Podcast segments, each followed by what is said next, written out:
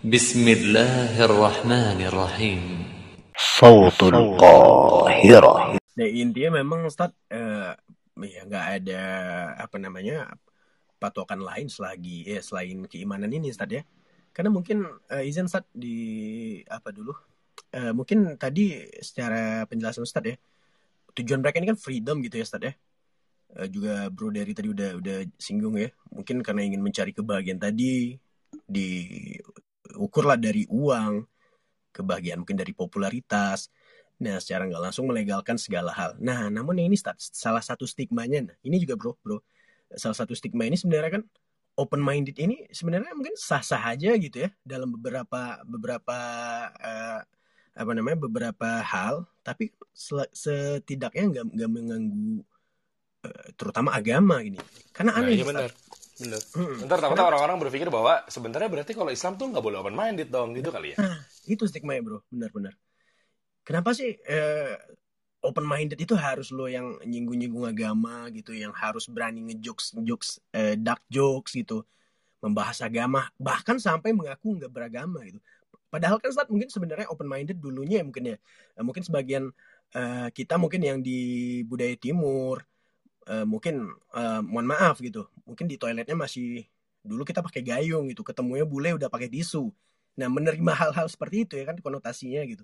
Hal-hal baru. Terus mungkin dalam dalam teknologi, perkembangan teknologi kita bisa menerima mungkin secara seperti ini dakwah menggunakan teknologi komunikasi. Nah, sebenarnya kan hal-hal seperti itu masih termasuk open minded dari segi positif.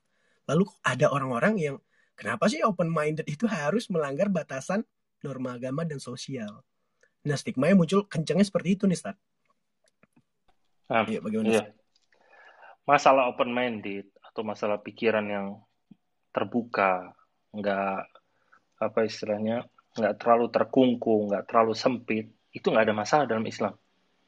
Islam membebaskan seorang untuk berpikir apa pun, tapi harus tetap dalam koridor syariat. Dan hal-hal yang ada dalam koridor syariat atau yang diharamkan dalam Islam itu sedikit kita kalau berbicara masalah dunia, berbicara tentang nyari eh, maisha, nyari penghidupan, segala macam, yang diharapkan dalam Islam itu cuma sedikit, yang dihalalkan banyak. Masalah makanan juga. Makanan semuanya halal, boleh antum makan apa aja boleh. Makanya dalam eh, Al-Qur'an kulu minat toyibat. Makan dari makanan-makanan yang baik. Makan semuanya.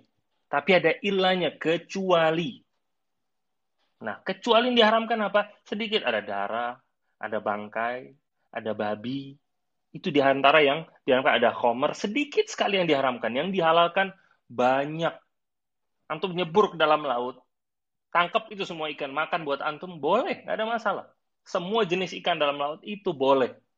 Semua yang di daratan itu mayoritas semua boleh. Antum kerja apa pun boleh. Yang diharamkan dalam Islam sedikit. Dan setiap yang diharamkan itu, kenapa diharamkan? Karena di situ ada kezoliman terhadap orang lain terkadang. Dan atau kezoliman kepada diri sendiri. Contohnya Islam melarang makan hewan yang bertaring. Yang bertaring. Atau makan hewan yang lain. Karnivor. Tujuannya apa sih? Di antara tujuannya kata para ulama, karena terkadang makanan itu bisa memberikan pengaruh kepada orang yang makan. Bisa memberikan pengaruh.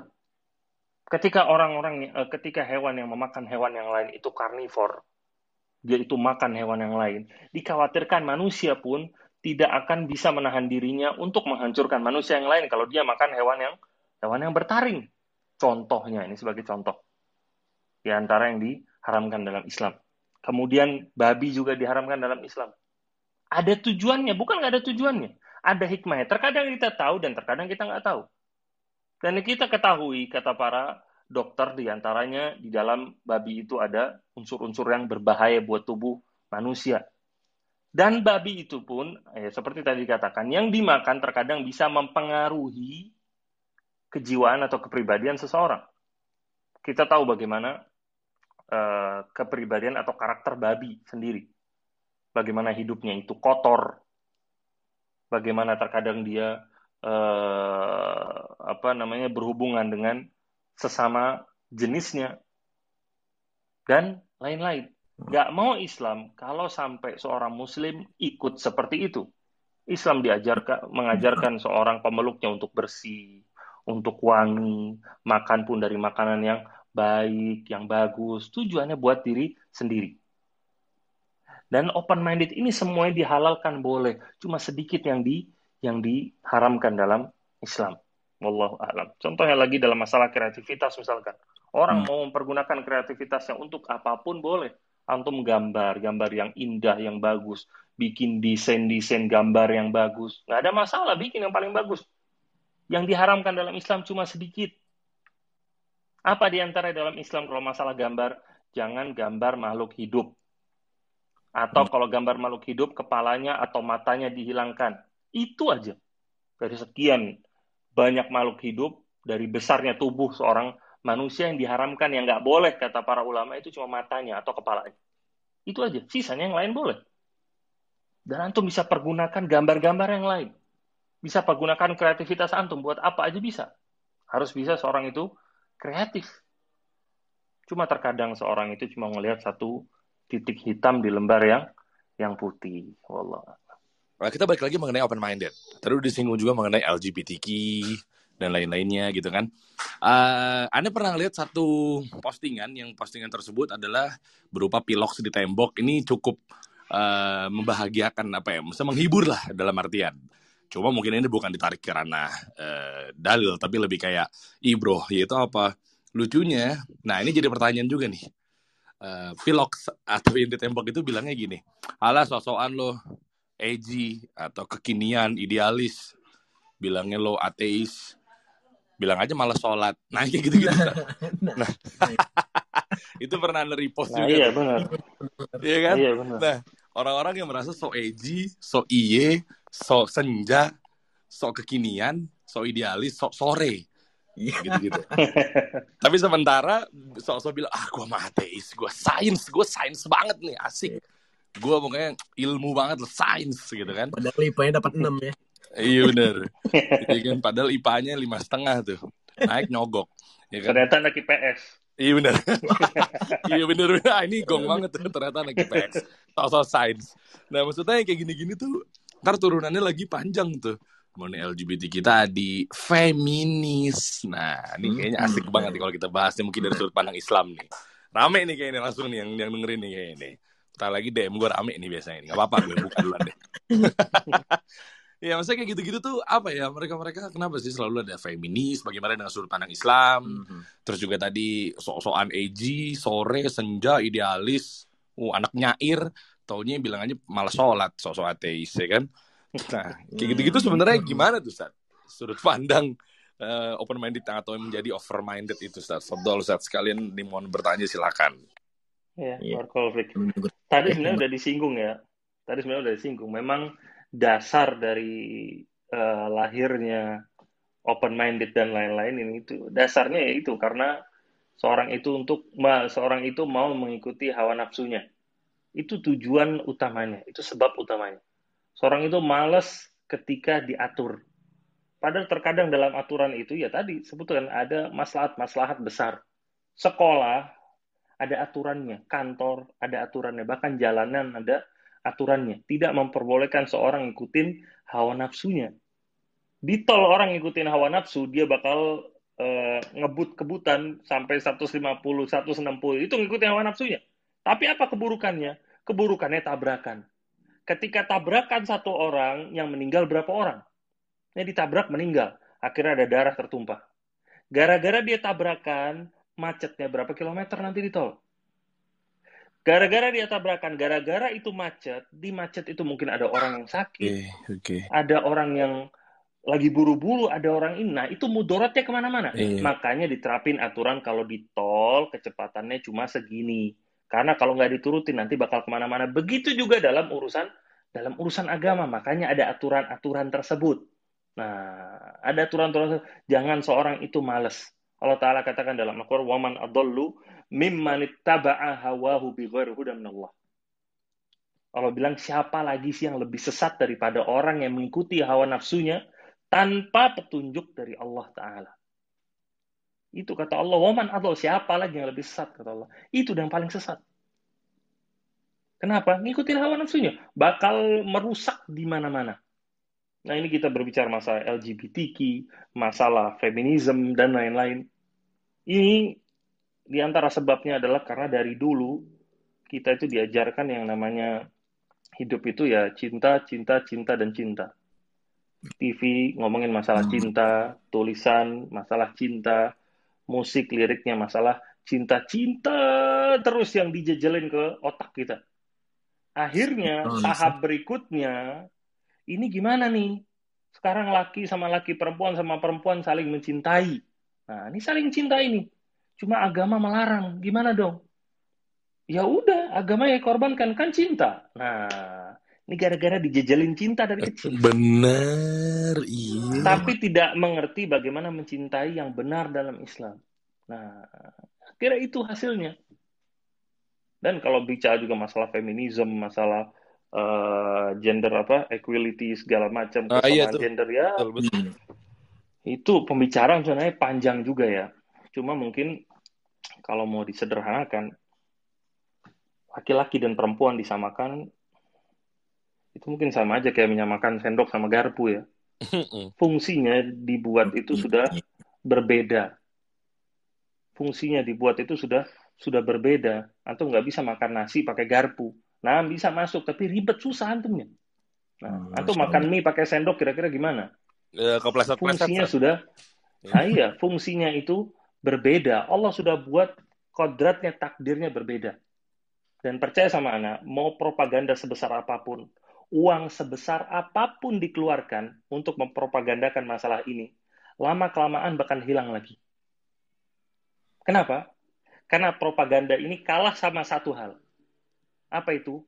Fitrah manusia. Masya Allah, Kalah. Iya. Antum ng- ngajarin satu orang untuk melegalkan cinta perempuan sama perempuan, laki sama laki. Dia terima. Di hari itu juga ada jutaan bayi yang lahir dengan fitrah mereka. Mereka tahu laki cinta sama perempuan, perempuan cinta sama laki. Laki sama laki, perempuan sama perempuan nggak normal. Jutaan bayi lahir setiap hari, fitrahnya seperti itu. Fitrah seperti itu. Udah kayak begitu yang diciptain oleh oleh Allah Ta'ala. Laki-laki dan perempuan masing-masing punya peran sendiri. Ya tadi, sendok dan garpu punya fungsi dan peran masing-masing.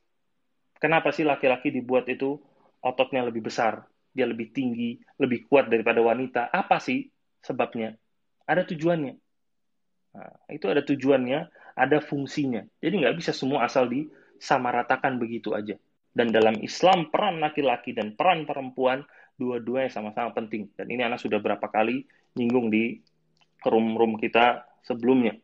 Iya, betul. Bagaimana wanita, dan ini juga ada perkataan sebagian orang yang mengaku free-minded, kata dia, wanita itu tujuannya itu bukan cuma untuk reproduksi, kata dia. Tujuan wanita bukan cuma buat reproduksi. Nah, nggak ada yang bilang wanita tujuannya cuma reproduksi. Islam bahkan nggak pernah bilang wanita tujuannya cuma buat reproduksi. Tidak pernah. Nggak ada dalam Islam. Islam mengajarkan bagaimana peran wanita itu sangat penting. Anda sudah sebutkan sebelumnya, bagaimana generasi yang kita punya hari ini, itu adalah hasil didikan dari para wanita di masa yang lalu. Dan begitu juga generasi yang akan datang, itu bakal berpengaruh sama wanita-wanita zaman sekarang. Makanya kata para ulama, wanita itu pembangun generasi, bukan laki-laki, wanita. Antum mau bikin generasi yang bagus, antum mau bikin Indonesia yang maju, maju wanitanya dulu beresin. Perempuannya beresin. Indonesia bakal bener nanti. Oke. Gimana Indonesia mau bener kalau perempuan wanita-wanitanya yang berantakan? Anda sudah pernah singgung juga sebelumnya, wanita-wanita yang nggak punya rasa malu. Wanita yang joget ke sana sini. Bagaimana nanti mereka mau mendidik anak-anaknya nanti? Ibu itu madrasah pertama dari seorang anak. Anak pertama kali itu belajar sama ibu ya, bukan sama bapaknya. Makanya Allah. anak itu paling dekat ya sama ibu. Nggak bakal bisa paling dekat sama bapaknya. Dia bakal belajar dari ibunya, mama, papa, baba, mama, abi, umi. Ya dari Ibu yang seperti apa? Dia cinta Al-Quran apa cinta musik? Ya ibunya yang ngajarin. Dia jago joget apa jago sholat? Ya ibunya juga yang yang ngajarin. Nah, pentingnya di situ. Nah, nanti tumbuh besar, besar, besar. Yaitu dasarnya, landasannya dari ibunya yang menanamkan. Nah, ini peran wanita dalam Islam. Makanya Islam pun itu benar-benar memuliakan wanita dan kita nggak ya seperti disebutkan tadi ini sebenarnya bukan bukan tempatnya tapi ini memang penting orang setinggi apa pun laki-laki setinggi apa pun kedudukannya di dunia ini dia itu bakal kalah kedudukannya sama ibunya sama seorang wanita kalah seorang presiden paling tinggi yang kita contoh seorang presiden paling tinggi nyuruh semua orang kalau disuruh emaknya suruh beli gula di warung harus berangkat nggak boleh enggak Mau dia punya kedudukan setinggi apa pun. Mak suruh nyapu depan di terasnya, dia mau, mau bos perusahaan yang omsetnya miliar-miliaran, harus dilakukan. Kenapa? Itu ibunya sendiri. Dan kedudukan dia di depan ibunya, ya anak, bukan presiden, bukan bos. Makanya Islam memerintahkan kita untuk apa? Memuliakan ibu. Ummuka, ummuka, ummuka. Ibumu, ibumu, ibumu. Perempuan. Nah, makanya ini kita harus tahu bagaimana peran wanita di di Islam itu sangat sangat hebat, bukan cuma masalah reproduksi. Wallahu.